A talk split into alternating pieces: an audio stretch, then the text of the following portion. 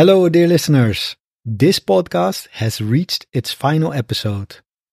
I've started a new podcast titled Build Your English, which you can find at patreon.com slash buildyourenglish.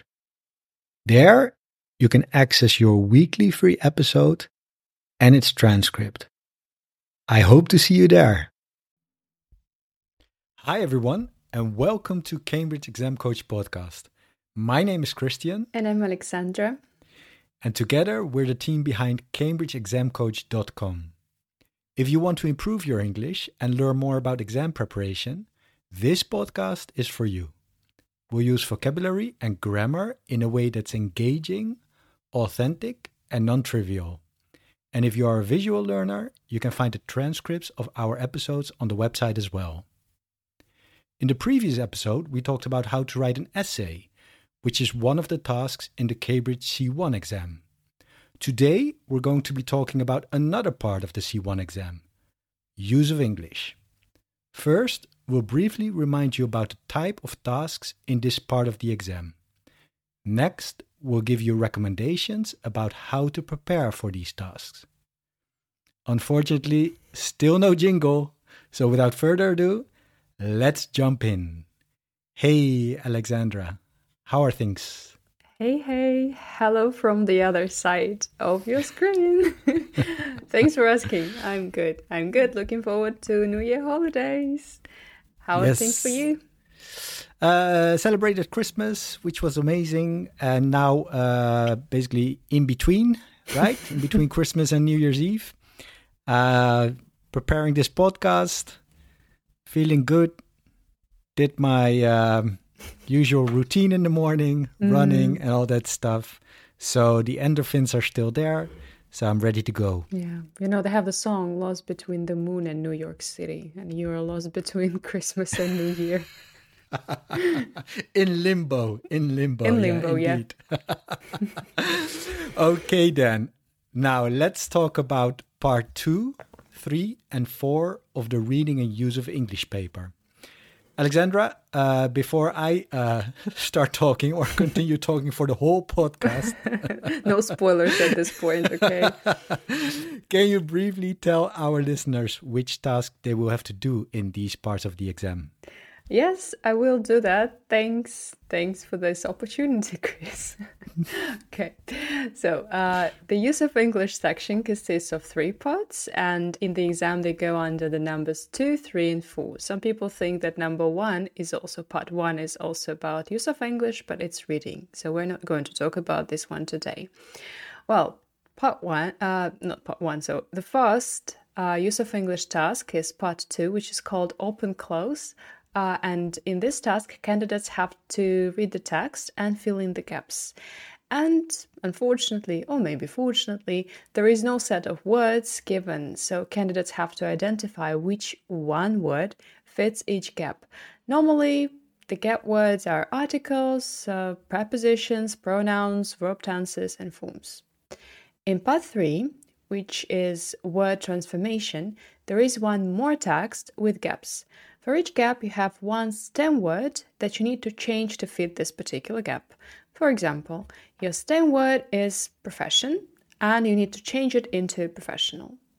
And the final part, part number four, which is said to be the most challenging of the three, and I agree, is called keyword transformation. As you get from the name itself, you have to change something in this task to transform it. Specifically, you have one sentence and a keyword, and the keyword gives you a clue about what structure of phrase you need to make. To put it short, let's take this example. Okay, so the original sentence is, James would speak to the head of the department alone. Your keyword is the preposition on. So, this, and you have a second sentence you need to uh, fill the gap in using this preposition on, and you need to have the same kind of meaning. You need to uh, keep the meaning. So, and how you transform it. James insisted on speaking to the head of the department alone. So the second sentence is similar to the previous one. So that's how it works. Um, so I should say here that if you want to have a clearer picture of what we're talking about in the podcast, in this particular podcast, you can download a free C one advanced sample paper and refer to it while we're talking, because you may want to have some examples in front of you. Well, Chris, that's what you asked me to do. I hope it has been brief. Thanks for this, for delegating this to me. And do you have anything else to say here? You hear, listeners, we're working on an equal basis. There's no boss in charge here. No, but you said so at the very beginning of my talking, so...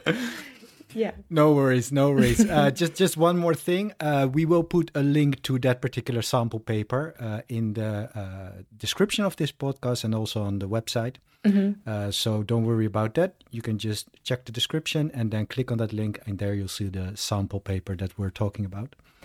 Anyway, uh, that's a great introduction. Thank you very much. And uh, as usual, uh, listeners are always looking out for tips and advice and, dare I say it, shortcuts. Well, I'm not going to give you any shortcuts, uh, but I'm going to uh, say something about the two different ways that you can do to prepare for this particular part of the exam. Because... Uh, I want to make one thing abundantly clear here. There are two ways how to prepare. And if part one, or let's say the first manner in how to prepare, is not your thing, you have to do the second way, okay? So the first way is that basically you've already done it. You've been reading literature, magazines, news articles, uh, opinion uh, papers, uh, opinion pieces in the newspapers for a few years. And in this case, uh, the use of English parts of the exam will be easy. And Alexandra is looking at me. Easy? Yes, that's right. I said easy. Uh, because if you've already been reading for a few years, you have a great deal of passive vocabulary and grammar knowledge, uh, which will help you to answer the questions in the use of English part of the exam correctly. Naturally, you need to take several practice tests and mock exams to train yourself for the real exam, but you don't have to spend hours and hours and hours learning and revising grammar. And that is the thing you need to do when you haven't been reading literature for years and years and years. Then there's only one way to prepare for this exam. Let's imagine that you are going to take it in three months from now or six months from now. In this case, you have to spend hours and hours and hours learning and revising grammar. If you want to pass the Cambridge C one exam, you need to understand advanced English grammar. So I'm talking about, you know, uh, passives, reported speech, inversion, conditionals, cleft sentences, and so on and so on. And listeners, now I can hear you thinking, uh, wait a minute, Christian, I want to enjoy listening to your podcast, but now you're just giving me a headache. It's terror uh, with all this jargon. And uh, you're absolutely right. But no worries. Uh, next year, and luckily for you, that's already in a few days, uh, at the time that we're recording this, in twenty twenty-two, Alexandra and I are going to help you learn all the grammar you need to know in a fun and engaging way. And for that, we'll be using the podcast. Uh, you can do exercises in the Facebook group. And hopefully, probably, maybe we might launch our own TikTok channel in twenty twenty-two. And there we will also help you to understand things like inversions, conditionals, reported speech, and so on and so on. Alexandra, have I forgotten anything in this mm, part? No, you haven't. I had just one idea. When you started talking, you said, we're not going to give you any shortcuts. I think that if I were one of our listeners, I would stop here. I would quit just like that. So, but anyway, nothing comes easy. Nothing comes easy. But I think that I relate uh, one hundred percent to what you've said, that if you have experience of, let's call it experience, like reading experience, mm-hmm. uh, it will come easy. Like in yeah. comparison with the second point, but it doesn't mean that uh, it's not achievable. It always achievable. So absolutely, you effort. you have to put in the work. Yeah. And uh, to come back, I'm going. I'm. Uh, I will elaborate on what you just mentioned about the shortcut, because this uh, ties in with the first uh, point of advice that I want to give our listeners. Um, the thing is that my first recommendation, advice, or should I say warning, is that please, please, please don't underestimate this part of the exam. The thing is, if you look at the uh, marking scheme, you see that you can only score twenty-six points in this part of the exam, but don't forget that twenty percent of your overall grade is going to be your use of English score. Is that right, Alexandra? Absolutely. That's correct, right? Yeah. What I'm saying? Yeah, okay. Exactly. So I'll give you one clear example. A friend of mine, he surprised me a, a couple of months ago. He he contacted me after a few months. Uh, I hadn't spoken uh, with him for... for three, four months. And then he told me, yeah, I, I uh, took the C one exam. And I asked him, okay, so how did it go? Yeah, uh, I'm I'm really sad because I didn't pass. And then he showed me the statement of results. And there it was. Uh, writing, a pass. Speaking part, a pass. Listening, borderline. Mm. Uh, reading, borderline. Use of English, he completely messed up. So he got one hundred seventy-eight points and he needed one hundred eighty points to pass the exam. And he completely messed up his use of English.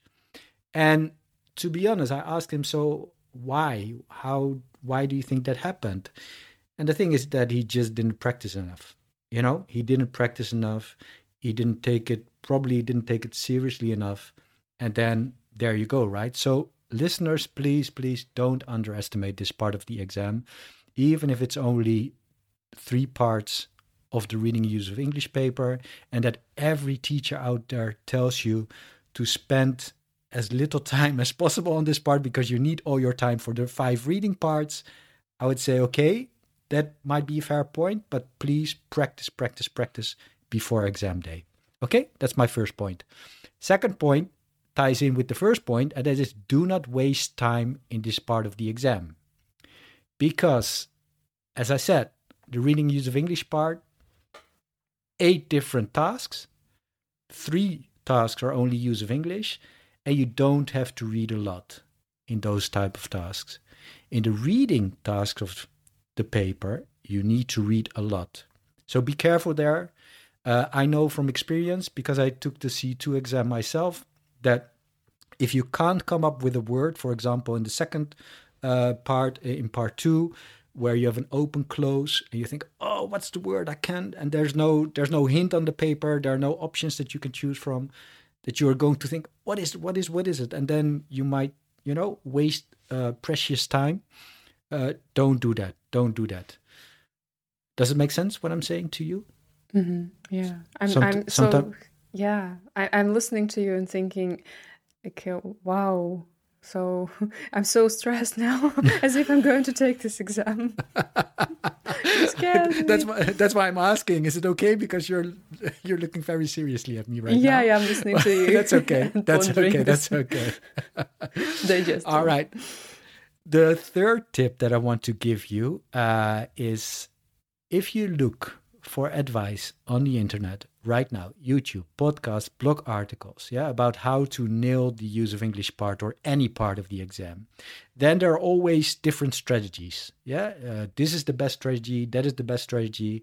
My top recommendation here is try different strategies, because I've heard so many times from my students that what works for student A doesn't work for student B, right? So if people say, give you a clear example, reading and use of English paper, eight different parts. All the advice out there says, hmm, it might be clever to start with the use of English parts because you can do them quickly and you've got lots and loads of times, time, sorry, for uh, the reading part. But other students have told me, that doesn't work for me. I get confused. I just want to go, you know, the normal sequence. I want to use the normal sequence. That makes me feel comfortable when I do the exam. So my point here is try different strategies while training to discover what works for you. Does that make sense? Yeah, no, I'm thinking about that as well. So, for example, for us as teachers, it's essential to give as many tools as we can and equip our students with with that tool, but uh, we should not insist on one particular approach. I, sh- I never do that, and I know that you don't do that. So, and uh, I I think that, uh, yeah, we listen to our teachers, we listen to our mates and people who say, give us advice, but we need to devise some special scheme for us on how to approach this or that task, because we're all different. Absolutely. And like Alexandra said, uh, there are different approaches, and we're going to talk about these approaches in future po- uh, podcast episodes and maybe on other social media channels. But anyway, uh, that is my third tip. Try different strategies. All right. Then uh, the fourth tip that I want to give you is regarding the open-close exercise. That is part two of the exam. So the thing here is that you have to ask yourself one question, and that is, what is the function of the word in the gap? What does it need to do? Is it, do you need a preposition because it needs to collocate, or you need to uh, complete a phrasal verb? Do you need a modal verb? And if so, which one? Yeah, is it negative, positive? Do you need an article? And again, maybe it's a no article. I don't know. That doesn't make sense what I'm saying right now, because then the gap is still empty. But the point here is that you have to think about what kind of word uh, you need here. What is the function of the word in the gap? Yeah. So determiners, conjunctions like even though, yeah, despite. Um, determiners like mine, there, uh, all that stuff, you know, you, I, et cetera, et cetera.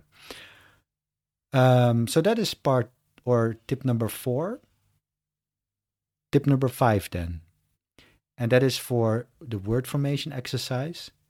Here it is important, in my opinion, that you read through the text first. In all the other parts, I know that there are quite a few students who just start doing the task and fill in the gaps. But for this one, there's always at least one gap where you need a negative, yeah, a prefix, and that for could confuse you. And I will give you a very simple example. Let's imagine that you have the sentence, uh, no, you have the word, the stem word, uh, fortune, yeah? And then the sentence is, uh, it was raining all day. Now, usually we don't like rain. So we say, unfortunately, but maybe the context is about, maybe the text is about a drought, you know, it's about that you haven't had water from the sky for months and months and you need rain. Then you need to say the opposite, right? So in that particular case, you say, fortunately, it was raining all day. Does that make sense, this example? Yeah. Good example. Good. A good example. A simple one. But good. Yeah. But? But good. Okay. That's good. Um, and then that was uh, tip number five. So read through the text first. Okay. And then for the last one, which is for most people, like Alexandra said, uh, the hardest part of the use of English, that's the keyword transformation. This is where you should really know your grammar. This is where you need to know how to use passives, reported speech, conditionals, inversions. And also, there can be idiomatic expressions and phrasal verbs. And those are a bit harder to know. Uh, I have to admit that, because you can't learn every phrasal verb or idiomatic expression. It's impossible. But you can learn and study the grammar structures that you need to understand for this exercise. So I'll give you one example here. Uh, there, there, there are different strategies to, to tackle this particular task. And one of the things that many teachers say is that you have to cross out the words. So there's one sentence, there's the given word, and then there's the second sentence with the gap. And then you have to cross out the similar words in the first sentence and in the sentence that you need to restructure, because then you will see what kind of uh, structure you need to use in the gap. However, while that, uh, let's say, might give you an idea of what you don't need to do because you're crossing words out, it still doesn't give you, let's say, the answer to what's needed in the gap. And I will give you a clear example. Let's imagine that the original sentence uh, contains the phrase, um, let me come up with something, uh, we don't mind at all. We don't mind at all. And then the word given is difference, right? So you can cross out any part in the original sentence and in the given uh, second sentence, but it doesn't help you to figure out that you need to use the fixed phrase here, no different, makes no difference, right? If you don't know that expression, then all the tactics to help you solve this riddle don't work. Does it make sense what I'm saying here? Yeah, I've never heard, you know, about this technique, or we call it this strategy of crossing out yeah. words. You know, like use partitions. I'm gonna, I'm, I'm gonna uh, uh, go into that in another episode, okay, and probably also uh, on TikTok. But anyway, uh, for now, I just want to say that for this part, if you're going to learn or use strategies on how to solve the riddle, please, please, please don't think that it is like the panacea, like the magic pill or something, you know? You need to know your grammar, your advanced grammar here. Mm.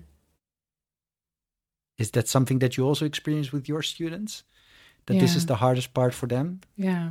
I think that there is a magic pill and that I will, you know, um, provide them with a list of expressions commonly used and commonly that are common for this particular part. But, you know, it's impossible to do. Of course, there can be a couple of things, but generally speaking, it's about the language itself. And you need to know it. It's just goes without saying. There you go. And that brings me to my final point. And that's uh, a simple one. You just need to practice, practice, practice, practice, practice, practice, practice. The seven P's, right? Every day, every single day. That's what I'm saying in the Facebook group. Always, you have to do something every single day.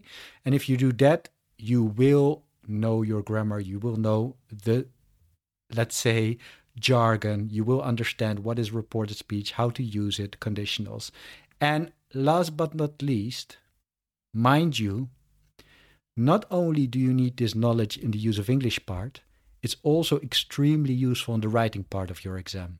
Because if you can use conditionals, passives, cleft sentences, and all that kind of stuff in your writing tasks, you'll definitely be on your way to a high score in your Cambridge exam, also for the writing part.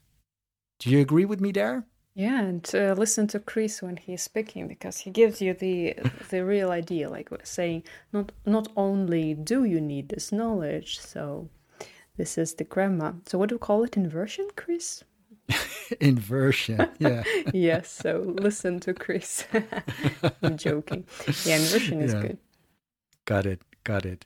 Uh, Any questions, uh, Alexandra? Maybe you something wasn't clear, or maybe I've forgotten something for no, our listeners. No, but at at some point, I was like thinking. You, you got me thinking about the exam and like my whole experience with it, and the strategies that people use. They're also different. And one thing that I want our listeners to take away from this podcast is not just we w- that we want to disencourage them, but by saying that if you haven't read uh, enough, uh, you will fail, or if you just, uh, okay, if there is no one to help you, you will fail, or so on. No, it should motivate you, because it's, uh, it's, it's uh, first of all, you learn something new. It's always so good. It's, it's great to, to get a new piece of uh, knowledge every day.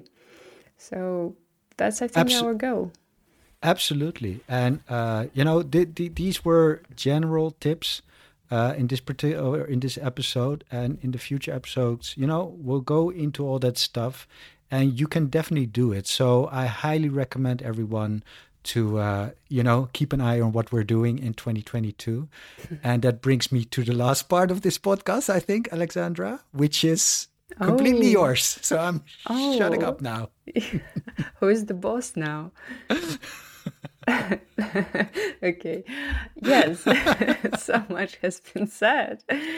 Uh, before we finish this podcast today, we want to share with you one good a good piece of news, or let's say educational news. We've recently launched our own C one essay writing guide, and in this guide we explain what is required of you in the essay writing task. We also teach you how to organize your essays and give yourself phrases that you might want to use uh, if you want to get a high score. And there is also one special bonus in this guide. So no reason to wait. You can download this guide for free from our website, cambridge exam coach dot com. We'll leave a link in the notes of this episode as usual. Well, Chris, anything to add here about no. the guide? No, that was brilliant. Okay. I love the guide. Yeah, me too. I love it too. So finally, if you like this episode, you can share it with someone else who is also preparing for the C one advanced exam. And, you know, it's always much fun to prepare with someone uh, who is in the same boat with you. And here it's about the C one exam. So why not sail in this direction together? Well, that's all. Thank you for listening. Happy learning, everyone. Cheers. Take care of yourself. Bye-bye. Oh, and one more thing. You might have heard that I have a new podcast. It's called Build Your English. Every week, from Monday to Friday, I publish ten-minute lessons that teach English in a fun and effective way. I talk about all sorts of topics, from everyday subjects like food, travel, books, and language learning, to more serious ones like history, politics, culture, and even philosophy. The episodes are spoken at a speed you can understand and come with downloadable M P three files and P D F transcripts. So by dedicating just ten minutes a day to our lessons, you won't just see improvements in your English, you'll also enjoy the learning journey. I invite you to listen to an episode and see for yourself. patreon dot com slash build your English. patreon dot com slash build your English.